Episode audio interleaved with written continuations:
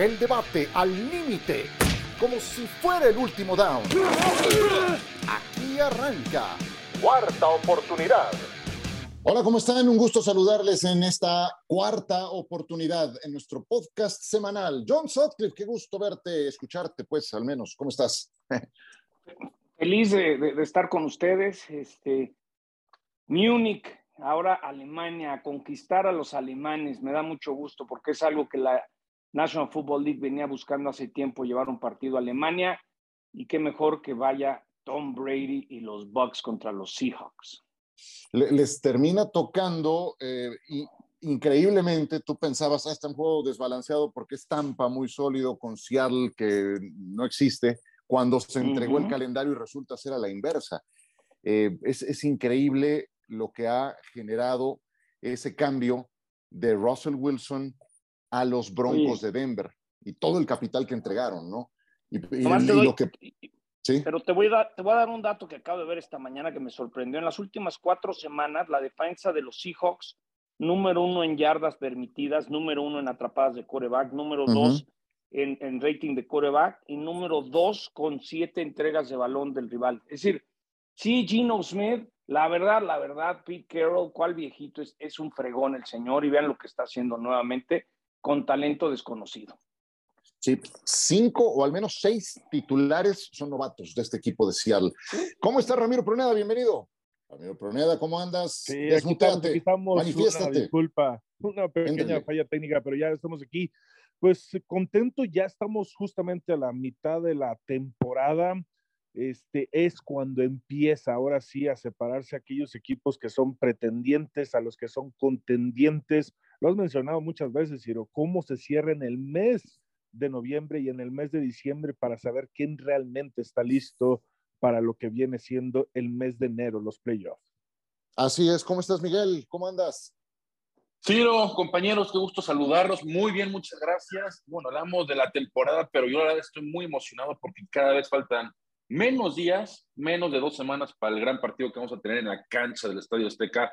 Los 49ers, un equipo que ya está sano. Desde la semana 1 no veíamos un equipo del San Francisco tan sano como está ahorita. Ya prácticamente todo el equipo está lesionado, menos 2 jugadores. Y bueno, los Cardinals todavía aspiran a poder estar en postemporada, así que nos espera un gran lunes por la noche en la cancha del Estadio Azteca. Y fíjate, Ciro, nomás digo algo que quiero confirmar, espero confirmarlo para el próximo lunes. Lo último que escuché es que el Azteca buscaría cerrar hasta diciembre del 2023, es decir, tendríamos este juego del 21, otro juego en noviembre 2023 y sería en 2024 cuando no se tuviera el juego, y por lo menos sería en años consecutivos tener un partido en el Azteca. Al parecer eso es lo último, estoy tratando de confirmar si es cierto. Bueno, que no se tuviera con la posibilidad de que se renueve el contrato, ¿no? Hacia el 24. Eso está bien. Mira, la NFL quiere, Televisa quiere. El problema es cuál va a ser el año que no va a haber partido por remodelar el estadio. Se había hablado de 2023, parece ser que es 2024. Perfecto. Oye, John, y aprovechando, perdón, nada más rápido, ¿sabrás qué equipo es el que podría venir? No, todavía no. Pero, mira, hay que analizar quién ha tenido un Super Bowl reciente. Entonces tendrías que ver, así, mira, lo interesante es ver si alguien como Pittsburgh estuviera dispuesto a venir, que sea rumorado, pero a ver, de las últimas sedes, yo creo que podría ser los Rams, los Chargers. ¿Los Raiders otra vez? No, los porque Raiders, sí, pero no todavía no tienen. Pero todavía no tienen el Super Bowl. Todavía no en el 2024 tienen. En febrero del 2024 es Super Bowl. Pero primero hay que pagar los que ya tuvieron, ¿me entiendes? Es decir, acuérdate que con la pandemia y los juegos que se terminaron, y fíjate que es muy buena pregunta, también hay que empezar a averiguar ese dato, si van a empezar a cambiar con el nuevo contrato de televisión, los Packers por primera vez jugaron en Inglaterra, si vamos a ver equipos que normalmente es que a todos no venían, les va a tocar, ¿no? Exacto, es que a todos les va a tocar al menos una vez a raíz de ese nuevo contrato. Entonces, pues... Es la posibilidad que venga Dallas y Pittsburgh. Muy bien, muy bien. Y sabes que considerar, perdón, Ciro, los equipos que están mercadeando en México, en nueva estrategia comercial, ya tienes a San Francisco, Arizona, son dos equipos, como dice John, va a estar Pittsburgh, está Dallas, Denver creo que puede ser un equipo que puede venir porque también está mercadeando, están los Texans, están los Rams, están los Jefes, que creo que han hecho muy poco aquí en México, pero son los equipos que, de los que estoy mencionando, que son 9, seguro, si se hace el juego el año que entra, uno de estos son los que vendrían acá. Muy bien, vamos pues con los juegos de esta jornada. Dallas contra Green Bay. ¿Te imaginabas, John, un duelo Mike McCarthy contra Aaron Rodgers en estas condiciones? No el Rodgers acostumbrado, un Rodgers en desgracia. No, la verdad, estoy sorprendido con esta racha perdedora, ¿no? Que lance 2 picks, toda la frustración que ha habido. Es un hecho que Green Bay está en una crisis total y Dallas está hacia arriba, en ascendente. Es decir, es como lo que acabas de decir, el Tampa Seattle, cómo se veía hace 3 meses, y ahora cómo se ve el Dallas Green Bay, pues se ve muy a favor de los Cowboys. Yo estoy sorprendido sé que le iba a costar trabajo con nuevos jugadores, pero no pensé que fuera tan grave el tema. Ramiro, ¿cómo ves este partido? Porque viene de su peor juego Aaron Rodgers, no nada más de la temporada, en muchos años al frente de Green Bay, 3 intercepciones en zona roja y ahora contra la defensa de Dallas. ¿Qué esperas de esa combinación? Creo que McCarthy va a ser el más feliz de la situación en la que está pasando el equipo de Green Bay. Y en cuanto a Rodgers, en específico ese tema, creo que el juego que vimos la semana pasada con las intercepciones no es que haya, o sea, sí es el peor juego de su vida, de su carrera.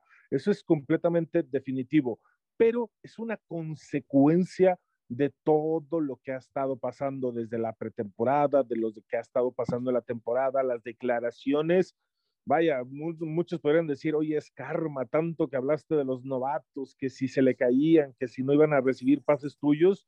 Y realmente los errores que se están viendo ahorita en el equipo, tanto es la selección de jugadas por parte de Matt LaFleur y por el mismo, la ejecución que está teniendo, el tipo de juego que está teniendo Aaron Rodgers. Y como bien dijo John, o sea, el equipo ahorita de los Vaqueros va en completo ascenso, van a recuperar a Zeke Elliott, que desde mi punto de vista, bueno, es un tema que coincido contigo, Ciro, que sus días pueden estar contados justamente ahí en los Vaqueros, por lo que está haciendo Tony Pollard cada vez que él ha tenido que hacerse cargo de la titularidad y de la mayor parte en cuanto al porcentaje de acarreos para el equipo, y ha respondido bastante bien. Así que McCarthy está feliz, está contento, su defensa haciéndose cargo lo que tiene que hacer Dan Quinn, que creo que ese es uno de los mejores aciertos que ha tenido McCarthy, porque le ha ayudado enorme, y creo que en la sala de juntas para las decisiones del equipo, Dan Quinn ha sido esa voz que ha hecho que McCarthy pueda hacer las cosas de mejor manera, porque si dependiera de McCarthy, este equipo estaría también no en las mejores condiciones, pero va a ser un juego que McCarthy en particular lo va a disfrutar muchísimo. Sí, y bueno, Miguel, en este caso se presenta un equipo de Green Bay en esta desgracia, 5 derrotas consecutivas, Dallas viene de semana de descanso, pero también durante estos días le siguen tirando línea a Odell Beckham Jr., ya lo hizo Jerry Jones, ahora también hablaron un par de jugadores. ¿Cómo es esa posibilidad? Mira, la posibilidad de que gane Green Bay. No, Odell Beckham Jr. Odell Beckham Jr. Es que mira, Ciro, la posibilidad de Odell Beckham Jr. yo creo que hace mucho sentido. Aquí en las situaciones de que está al 100% sano. A ver, el receptor número 1 de los Cowboys es CeeDee Lamb. Si después ves las estadísticas, Noah Brown, que es muy poco conocido, es el segundo mejor receptor del equipo, con 340 yardas. Noah Brown. Entonces, por supuesto que OBJ te da esa opción de número 2 que tanto necesitan, y cómo extraña tanto Dallas a Mary Cooper con CeeDee Lamb, porque recordé que era un dúo muy importante en el cuerpo de receptores, ahorita no lo tienen, y creo que OBJ sí subiría automáticamente ese número 2 que tanto los Cowboys necesitan. Tú lo conoces de primera mano a OBJ, John, ¿cómo ves? Yo creo que él en su momento tenía el corazoncito con los Rams, pero como los Rams se han caído, él quiere a la Von Miller ir a poder ganar. Se me hace el escenario perfecto. También los Gigantes de Nueva York han dicho que les encantaría ver si puede regresar OBJ, se me hace fabuloso, ¿no? Es decir, yo creo que Jerry Jones va a hacer lo imposible, si en su momento quería a Cooper Rush y no le importaba declararlo, se me hace ideal OBJ para los Cowboys, ¿no? Porque también le quita un poco la presión a Dak. Pero ¿hasta cuándo va a estar sano? Porque de aquí a diciembre no se ve para cuándo. De lo que he leído es que a partir de este viernes va a pasar el examen médico donde dicen ya está listo para pasar su físico que le quiera hacer cualquier equipo. Es decir, Odell Beckham Jr. debe de estar listo para integrarse a los entrenamientos de un equipo a partir de la semana 11. Semana 11, a entrenar. Pues fue ligamento cruzado en el Super Bowl. Fue una tristeza lo que le pasó. Estaba jugando muy bien. De hecho, los Rams estaban avanzando muy bien con Odell Beckham Jr.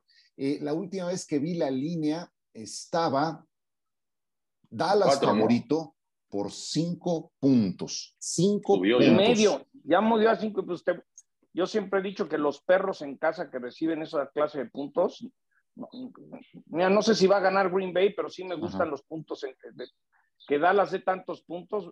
Yo sí tomo los puntos. De visita, sí los tomas. Wow. Pero es como está jugando Green Bay, yo honestamente no sé. Y Dallas viene semana de descanso. Hay que ver cómo se mueve la línea. Si llega a 6, 6.5, compras medio punto y la subes a 7. Lo ideal sería encontrar la manera de subir a 7 puntos esa línea, ¿no? Empezó en 4, ¿eh? El martes todavía estaba en 4. Ahorita ya subió un punto. Eso te quiere decir que la gente le está apostando a Dallas. Y de por sí la gente le apuesta a Dallas todas las semanas, ¿no? Sí, pero no deja de ser increíble que Green Bay con Rodgers en Lambeau esté desfavorecido por semejantes números en las apuestas. Y bueno, yo quiero ver cómo se sigue comportando esto, porque decía hace un momento Ramiro, a lo mejor es karma. No, también son las declaraciones de Rodgers, no le ayudan. Lo que dijo con Pat McAfee a mitad de semana, impresentable. Entonces, todo eso al interior del equipo te va generando divisiones. O sea, eso no ayuda a que las cosas vayan mejorando, y más cuando vas a enfrentar una defensa tan sólida como la de Dallas, que viene de semana de descanso. Pero bueno, cambiemos de tema, porque ya lo decías, John, habrá juego en Múnich, y Seattle se presenta no como el favorito para este partido. Pero a ver, que nada más por el último minuto del partido contra los Rams, ¿ya damos por renacido al equipo de los Buccaneers? Yo, los números defensivos que les acabo de dar, la racha que llevan en las últimas 4 semanas, es increíble lo que ha logrado Pete Carroll defensivamente.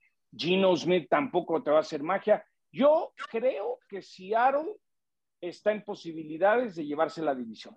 Sí, algo que nunca pensé antes de comenzar la temporada, que Rams, que San Francisco. Yo creo que Seattle va a pelear, llevarse la división hasta el final.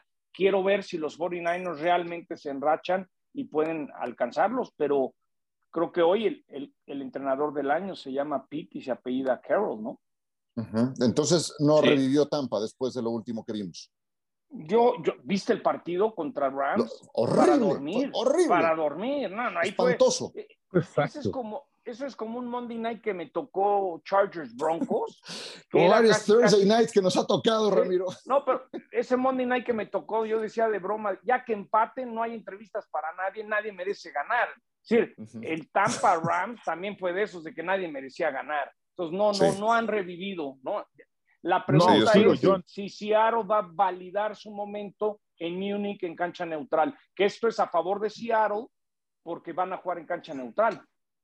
Exactamente, y justamente creo que de lo que hemos podido estar hablando del equipo de Tampa Bay, no tiene un ataque terrestre. Obviamente los números tal vez que pueda conseguir de vez en cuando Tom Brady, que pueda superar aún y ante la derrota 300 yardas, que quieran ponerlo como todavía puede, todavía está haciendo las cosas. Señores, no tiene ningún tipo de ataque terrestre. Leonard Fournette es un cero a la izquierda. La línea ofensiva para el ataque terrestre no está funcionando en lo absoluto. De ser uno de los mejores quarterbacks en cuanto a protección que le estaba dando su línea, ha sido deplorable lo último que hemos visto las últimas semanas. Y lo que vimos en la última serie ofensiva para que pudiera ganar el juego, los castigos que le dio un primer gol de nueva cuenta ahí en la zona de anotación, habla un poco más o de peor manera de lo que está pasando los Rams, y no por tal vez lo que pueda hacer Tom Brady en esos últimos minutos o segundos de un partido. Tom Brady sí tiene la experiencia, sabe manejar la presión en esas situaciones, pero no, para nada es algo que se vea rescatable del equipo de Tampa Bay. Está en una división bastante accesible para que pueda entrar a los playoffs, y solamente eso es lo único que salvaría, entre comillas, la posición de Tom Brady en Tampa Bay por la división en que está. Pero es que como lo dice Ram, va a estar en playoffs. Va a estar en playoffs. O sea, Tom Brady va a estar en playoffs. Y aún sin ataque terrestre, sin línea ofensiva, va a estar en playoffs. Yo sí creo que van a estar encima de Atlanta porque, por supuesto, no va a contar a Carolina y a Nueva Orleans. Pero una vez que ganen la división y veamos a Tom Brady en enero jugando un juego en casa, porque, ojo, ganas la división y automáticamente recibes un juego en casa, no va a ser ningún pan ir a Tampa Bay y ganar. Y yo estoy seguro que Tom Brady va a ganar ese juego de playoffs y va a estar en la ronda divisional. Y va a estar a un juego de poder pasar al campeonato de conferencia. Sí te doy, por supuesto, que ayuda mucho en la división en la que está. Pero al final de cuentas, cuando el mejor jugador de toda la historia esté jugando playoffs, estaremos hablando de otra cosa, de que si ya puede llegar al Super Bowl o no, y no de la temporada tan mala que está teniendo.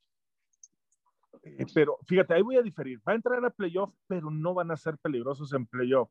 O sea, lo que vimos ese último minuto en contra de los Rams, independientemente que haya sido el último campeón de Super Bowl, es el mal momento que está pasando contra otra defensa que está jugando de buena manera. No le pudiera hacer, vamos a hablar de los Gigantes de Nueva York, o la defensa de los Jets, no le podría hacer eso jamás. Eso Tom Brady ahorita, como está jugando el equipo de Tampa Bay, no le haría nada de daño en el último minuto, ni a la defensa de Nueva York, ni a la defensa de los Jets, ni a ningún otro tipo de defensa que esté jugando de esa manera. Yo nomás diría que hay que separar el partido del domingo. Exacto. Y dónde va a estar Tampa en 2 meses, ¿no? Es decir, yo sí creo que Seattle le puede pegar a Tampa en Múnich el domingo. Yo también. Y estoy de acuerdo con Miguel. Sí. Estoy de acuerdo con Miguel que en 2 meses creo que en una división tan mediocre y como se van a dar las cosas y van a llegar a los playoffs, claro que es peligroso. Si mañana Brady se tiene que meter a Filadelfia y de repente Jalen Hurts dice, ay güey, ahí está Brady, pues yo quiero ver si se ponen nerviosos o no se ponen nerviosos. O sea, ahí es donde cambia todo, ¿no? Como cuando Big Ben se metía a los playoffs y como comodín iba y sacaba los juegos. Hemos visto una temporada de muy poco volumen de buenos juegos, hay que ser honestos, ¿no? Correcto. Todo el mundo le está costando. Sí, entonces, otra cosa es... Casi nada, ¿eh? Casi nada. Hay que ver dónde están en diciembre, de repente empiezas a ver como que chispazos de buenos partidos, pero en general, entre las lesiones, los cuates que no pudieron entrenar, que entran por los lesionados, hemos visto muy poco volumen de buenos juegos, de buenas jugadas, es la verdad. Sí, es muy temprano para dar por muerto a un equipo como este, Yo le empiezo a ver también algunos destellos a los Halcones de Atlanta. Entonces, yo creo que Atlanta es el que podría separarse un poco de esa mediocridad. Y bueno, vamos a ver cuando tengan el tiro directo qué es lo que ocurre. Pero yo, honestamente, si tengo que evaluar la primera mitad de la temporada de Tampa, ha sido... no mediocre, lo que le sigue de mediocre. Y de verdad, del partido contra los Rams, sacas con pinzas los últimos 40 segundos y nada más le das el beneficio por lo que ha hecho a lo largo de su trayectoria, que pueda llegar a hacer que esto prenda, pero basado en lo que he visto en esta temporada, me sorprende lo malos en que se convirtieron los Bucaneros en tan poco tiempo en esta temporada. Yo nomás John está mencionando, y creo que va a pasar, que Tom Brady se va a ir a Filadelfia a jugar juegos divisionales. Siempre para cerrar, creo que Filadelfia va a terminar una conferencia nacional, 2 Minnesota, 3 San Francisco y 4 va a terminar Tampa Bay. Creo que los 4, el 2, el 3 y el 4 van a ganar su juego de comodín. Eso va a hacer que Tampa Bay vaya a Filadelfia en juego divisional y San Francisco a Minnesota. Esos son mis pronósticos. Estamos en noviembre, falta mucho. pero como dice, quiero ver a Jalen Hurts recibiendo a Tom Brady en juego divisional, que no es lo mismo jugar en la semana 8 o la semana 4. Es como termines. A mí me pasó que el lunes que hice el de los Ravens, a mí los Ravens me recuerdan un poco lo que hizo McVay el año pasado, que trajo a OBJ, que trajo a Von Miller. Ahora Harbaugh se trajo a DeSean Jackson, que ya vimos que le funcionó, le trajo a Roquan Smith, J.K. Dobbins regresa en 3 semanas. El dato que es increíble es que en todos los partidos de la temporada los Ravens han ido ganando por 10 puntos o más, últimamente han podido cerrar. Entonces todo el mundo habla de Josh Allen y de Pat Mahomes, yo digo, pues ojo, porque la bestia Lamar Jackson cuando anda de buenas, no lo para nadie. Entonces es muy diferente lo que estamos hablando ahorita a lo que va a pasar en enero, ¿no? Yo creo que para entonces vamos a ver ya también los entrenamientos. Acuérdense que los equipos tienen un límite de entrenamientos y muchos los guardan para la recta final, ¿no? Entonces, ¿quién va a estar más sincronizado? Y te digo algo de Baltimore, tiene el calendario más fácil el resto de la campaña, los Ravens. Solamente van a enfrentar a un equipo con marca ganadora el resto de la campaña. Entonces, pues sí, es como termines. Yo si hoy pongo juntos frente a frente a Tampa y a Filadelfia, o sea, Filadelfia le pone una repasada a los Bucaneros hoy. Pero hoy estamos haciendo el programa del 10 de noviembre. Eso no quiere decir que Washington le pegue a Filadelfia el lunes, ¿no? No puede ser. Fíjense, pero vean las tendencias. Los divisionales. Cleveland le pegó a los Bengals. Son todos divisionales, ¿no? Cleveland le pegó a los Bengals. Chicago le pegó a New England. Es decir, también en esta mediocridad de volumen de juego no hay mucha diferencia entre los de media tabla y los disque buenos, ¿eh? Yo estoy sorprendido de todo. Solamente la Conferencia Nacional es donde se ha estado dando eso, no tanto en la americana. Digo, pues, se pudiera dar una sorpresa, pero por el calendario que tal vez Filadelfia ha tenido, a quienes les ha ganado, porque sí va invicto, sí ha mostrado buen fútbol, pero depende mucho también del calendario. Justamente lo estaba mencionando Ciro, que cómo va a terminar el calendario y qué es lo que se espera de cada uno de los equipos. Bueno, vamos a pausa. Yo no creo que dé la campanada a Washington, simplemente la cabeza de los jugadores ahorita está en otro tema. Vámonos a mensajes. Pensando cosas extra cancha. Y volvemos. Minnesota se va a enfrentar a Buffalo y Josh Allen terminó lesionado el partido contra los Jets. Tú transmitiste ese juego, ¿verdad, John? Sí, me acuerdo. Justo la jugada le comenté a Fer Tirado. Ve el trancazo que se dio, el dolor. Se vio como de ese dolor de codo que se extiende en todo el brazo. Creo que hay que estar pendiente de ello. Es el primer partido de errores tontos que me toca hacer de Josh Allen, un par de intercepciones, 2 intercepciones que él regaló, sí.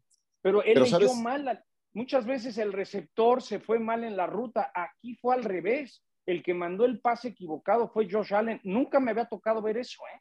Pero ¿sabes qué ocurrió? Que los Jets tienen una defensiva tan agresiva que solamente con los frontales lo lograban presionar, los demás estaban defendiendo pase, y la jugada a la que tú hablas, esa de Bryce Huff, o sea, Josh Allen está haciendo el movimiento hacia atrás con el brazo derecho para lanzar un pase. Huff extiende el brazo para interrumpir ese movimiento y es toda la fuerza del brazo de Allen que hace palanca con el defensivo. Y ahora te genera un problema en el ligamento del codo que si se agrava se puede convertir en una Tommy John surgery, una operación de Tommy John que es muy común entre los pitchers en el béisbol. Entonces tienes que llevarlo con mucho tiento. Yo honestamente no me quedo muy tranquilo después de escuchar durante la semana al coach McDermott. Yo creo que no va a jugar este partido contra Minnesota. No sé qué opinen. No debería de jugar. Creo que arriesgarlo, independientemente de la situación de Buffalo, de cómo quieren terminar la temporada, ellos creen y pueden estar seguros que van a estar en postemporada. Y aquí es mantener a Josh Allen entre algodones lo más que se pueda para llegar al mes de diciembre. Yo, desde mi punto de vista, McDermott tiene que cuidarlo al menos 2 o 3 semanas, tomando el riesgo de lo que pudiera pasar con el equipo para poderlo tener listo en diciembre. Una lesión, justamente como lo dices, en los nervios estos del codo, se puede desprender y sería una cirugía inminente y estaría fuera el resto de la temporada sin posibilidad de recuperarlo, ni con la mejor rehabilitación ni recuperación de Josh Allen. Necesita que se desinflamen ese tipo de nervios. Y nomás diría que si hay dos equipos que dependen más de su quarterback que otros, son los Bills y los Chiefs. Es decir, no es como si dices, tengo una bestia en Titanes, pues suéltalo a correr 160 yardas mientras regrese el patrón. Es decir, a Búfalo le truenas y vas a tener que encontrar cómo le haces, ¿eh? Exacto. Pero yo, a ver, hay dos cosas aquí importantes. Uno, y la tarea más difícil esta temporada ya la hicieron, y es ir a Kansas City y ganarle a Kansas. Estás jugando prácticamente, el juego fue para ver quién va a ser el número uno en la conferencia americana. Falta mucho, insisto. Primero, ¿eh? Estoy de acuerdo. Está Miami jugando bien, los Jets ya les ganaron. Es más, sus dos derrotas son contra rivales del este de la conferencia americana. Tienen un récord de 0-2 en la división. Y eso es un empate crítico al final de la temporada. Pero hoy Buffalo, la realidad, es el número uno. Y por reportes que he oído, sí que no es tan seria la cosa. Si no es tan seria, porque nosotros lo que leemos y lo que vemos por fuera, pero si no es tan seria la cosa, por supuesto que tiene que jugar. Porque para eso es esta temporada, para eso le ganaste a Kansas City, para ser el número uno en la conferencia americana y poder jugar en Buffalo en finales de enero el campeonato de conferencia. No, ahora, bueno, pero... Si las cosas sí son más graves, pues obviamente no lo van a usar. Al final de cuentas, como dicen, el quarterback es la posición más importante para este equipo. Pero fíjate el riesgo que estarían tomando. Ok, no es grave, pero existe la lesión y la sigues agravando de manera tal de que tenga que descansar justamente cuando viene el mes de diciembre y lo necesitas tener en ritmo. Es si ahorita tiene una molestia, ahorita en este momento, intenta hacer todo lo posible porque desaparezca la molestia.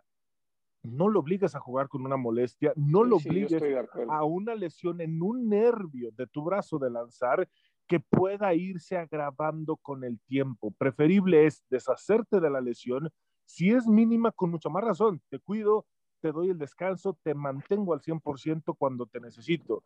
No simplemente obligarlo. Yo sé que esta es la temporada que ellos están buscando y justamente tienen que tomar las precauciones necesarias para evitar que se les caiga la temporada que tanto han estado buscando. Que precisamente esa es la disyuntiva hoy con Buffalo, porque yo creo que, como bien decía John, este equipo depende mucho de su quarterback. Sacaba la cuenta de 25 touchdowns totales que lleva la ofensiva de Buffalo, 23 son provocados por Josh Allen, ya sea por pases o por acarreos. Ahora, el suplente es Case Keenum. ¿Se acuerdan dónde jugó antes? En Minnesota. Igual que Stefon Diggs. ¿Y se acuerdan quién era su receptor abierto más importante? Stefon Diggs. ¿Cuál fue la recepción más importante de la carrera de Stefon Diggs? Fue justamente en un pase que le lanzó este quarterback. Entonces, no sé, a lo mejor, bueno, esa posibilidad de hecho la están barajando en la actualidad. Y creo que va a ser una decisión que se tome el mismo día del partido, por lo que ya explicaba Ramiro. Entonces, sí, no está nada fácil. Sí, señor, en ese sentido. Y diría que dieron un upgrade en esa posición, muy buen movimiento, porque el que estaba antes era Mitch Trubisky. Y Case, si hay un quarterback backup que podías escoger para, en caso de una lesión, yo creo que Buffalo tiene alguien que les puede ayudar a sacar victorias mientras Josh Allen regresa y está al 100%. Sí. Ahora que lo pienso, sería una tontería arriesgar a Josh Allen. Sí, es la misma lesión que sufrió Ben Roethlisberger. ¿Se acuerdan aquella temporada en la semana 2 en un partido contra Seattle? Me acuerdo yo muy bien porque fue un Sunday Night que me tocó después de eso y se fue al demonio la temporada de los Steelers. Bueno, así de delicada es la lesión que podría tener Josh Allen en caso de agravarse. Bueno, a ver, dos temas antes de irnos y desde luego la apuesta. ¿Tenemos algo, Miguel, con lo de Daniel Snyder? Pues por primera vez, Ciro, en la era Dan Snyder, un jugador activo se declara en contra del equipo. Y eso hay que seguir muy de cerca. Ya vimos que hace unos días, unas semanas, Jim Irsay, el dueño de los Colts, salió a declarar, es hora que Dan Snyder venda el equipo. Y bueno, ahorita un jugador ya salió a decir que siempre que pasa algo bueno, automáticamente luego viene una nube negra. Y dice, lo que necesitamos es un inicio nuevo, un inicio fresco. Y para mí, esas palabras, leyendo entre líneas, es, ¿sabes qué? Es hora de que este dueño venda el equipo. Muy bien. Por otro lado, Jeff Saturday se convierte en el nuevo head coach de los Colts. Yo, la verdad, esto que lo vi me pareció propio de la Liga MX, de verdad. porque Saturday estaba como comentarista, vaya, es una leyenda de los Colts, yo lo sé, pero honestamente no entiendo qué fue lo que hizo el señor Irsay. Ahora, también sé que este dueño John es también muy, muy impulsivo y de repente se le bota la canica y hace este tipo de desplantes. Pero esto me suena a entregar la temporada. A mí me suena de que perdió el vestidor, que le grillaron a Frank Wright y Jim Mercy se mete, el típico dueño que no deja trabajar, chismeó con algunos jugadores y de repente dijo, vente, brother, te necesito, te tengo de confianza. Y Jeff Saturday, pues casi lo que declaró es, mira, yo no sé si la voy a hacer o no la va a hacer, pero pues le voy a echar muchas ganas. Y quién no tomaría esta oportunidad, y yo estuve ahí, ganamos Super Bowls, y yo estuve enfrente y al lado de grandes leyendas, y pues llégale. Literalmente es un poco a la Jerry Jones, como si Jerry Jones mañana le marcara a Emmitt Smith y le dice, llégale, ayúdame, ¿no? Oye, pero despides al head coach, pones al coordinador defensivo, ofensivo, o hasta el de equipos especiales, como pasó en los Raiders, y no hizo nada mal Ricky Sacchia en aquella oportunidad. No te traes a alguien sin experiencia. Sí, vaya, es que, pero no te traes a alguien que no tiene experiencia, por muy leyenda que sea del equipo como jugador. Lo sacas de los medios de comunicación, de verdad, esta no la entiendo de parte de Indianápolis, a menos, y escuché esa teoría, ¿cómo fue que funcionaron los Colts? Cuando tuvieron a Peyton, cuando tuvieron a Andrew Luck, a quienes tomaron en una primera selección global de draft. Y después empezaron a poner parches. Y no les funcionaron los parches. Se cansaron de los parches y quieren una de las nuevas generaciones de quarterback para la próxima temporada. O sea, quedar altos en el draft. Ahí entonces creo que podría tener sentido. Asegurarse de que esta temporada se vaya al despeñadero. Es la única que me hace sentido para la decisión que tomaron los Colts, o que tomó su dueño. Sí, está muy raro. ¿Sí? ¿Alguien que quiera agregar algo al tema? No, Jeff Saturday tiene experiencia de head coach, pero en preparatoria. ¿En dónde? Por eso. En la preparatoria. Pues por eso la NFL es no tiene, o sea, no tiene nada. Profesionales, de pasar de high school a pasar a profesionales. Eso, perdón, no es experiencia. No, y otra cosa. Pero lo que escuché es de Michael, que tiene que ver la parte económica, ¿eh? Porque dijo, tengo tanto, había una parte, sí, entonces, ¿por qué, Ram? Había una parte que pagaba muy poco. Y dijo, ¿a quién ofrezco este? Porque, a ver, hay 32 coaches en NFL. No es que sacas un coach así como lo sacan ahorita de la nada. Entonces, para ser un head coach, pues ganas millones de dólares. Y lo que tengo entendido, por lo que he leído y lo he escuchado, es de que Jim Irsay dijo, tengo tanto, es mucho menos de lo que un promedio gana. Y Jeff Saturday dijo, bueno, yo lo acepto. Y así fue como se dio.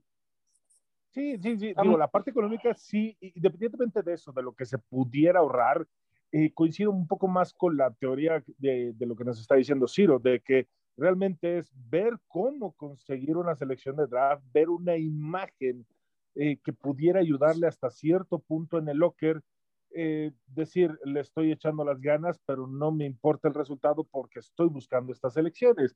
Y para llegar a ser head coach de la NFL, independientemente, lo hemos visto. Aquellos head coaches jóvenes tienen un historial de al menos 10 años de trabajar de asistentes, de coordinadores, de coaches, de calidad y entre muchas otras posiciones para poder llegar a ser head coach. Aquí sí, literal es, te doy la imagen de alguien que ya me ganó un Super Bowl, te doy la imagen de alguien que me puede ayudar en el locker, que conoce a los jugadores, pero sin ninguna formación. Es un parche simplemente para buscar otros objetivos. Bueno, pues se le desea mucho éxito a Jeff Saturday, porque aparte, la verdad, me parece muy bueno en lo que estaba haciendo como comentarista, pero yo creo que esta faceta está muy complicada. Es rarísimo lo que ocurrió con Indianápolis. Qué manera de dar al traste con una temporada que lucía muy bien. Yo dudo mucho que esto vaya a ser un punto de inflexión positivo. Bueno, se enfrentan a los Raiders. Eso habrá que ver. Tienen de dueño a Tiro Loco McCrowd, asunto de Jim Irsay, puedes esperar lo que quieras, ¿eh? Por eso decía que se le bota la canica, sí, efectivamente. Sí. Para las generaciones más recientes que no hayan visto ese personaje animado, pues sí, Tiro es como un chivo en cristalería, ¿no? Es que sí es un personaje, la verdad, ¿eh? Y me cae bien. O sea, fue el único que tuvo el carácter de los dueños y decir, a ver, aquí estoy yo, es hora de que Dan Snyder venda el equipo. Sí, te digo, a lo mejor lo agarraron en sus 5 minutos de de ese personaje que decía John. Bueno, vámonos con la apuesta para cerrar este programa. ¿Quién levanta la mano primero? ¿Quién ya tiene listo su estudio? Yo lo tengo, y la apuesta que lo decía al principio del programa, San Francisco está con equipo sano, viene de semana de descanso, son favoritos por 6.5 puntos en Santa Clara, y creo que San Francisco le va a ganar a los Chargers por más de un touchdown. John. Hijo, ese equipo de los Chargers se me hace bien peligroso. Sí, a ver, y es muy grande la línea, yo también lo veo peligroso, pero bueno, dale. Sí. Mira, a mí me gusta Kansas City, creo que los Jaguares se están desplomando. Mientras la línea no llegue a 10, yo doy 9.5 y me quedo Chiefs menos 9.5 en casa contra Jaguares. Hijo, es que es mucho, es mucho. La semana pasada le llegaron a dar 14 puntos contra Tennessee cuando se supo que no jugaba Tannehill, y ya viste cómo les fue, se tuvieron que ir a tiempo extra. Bueno, pero ojo, ese corredor de los Titanes está enrachado, ¿eh? Ese equipo también puede ser muy peligroso, va a ganar su división Titanes, ¿eh? Sí, yo lo que digo es que cuando son líneas tan grandes, yo le dudo mucho, ya me he llevado varios golpes en ese sentido. Y te puse un ejemplo, ¿no? En el Sunday Night. Ramiro, ¿cuál es la tuya? La de Seattle en contra de Tampa Bay. Sí, por supuesto. Esa yo iba también. Esa, justamente yo confío demasiado en lo que está haciendo Pete Carroll.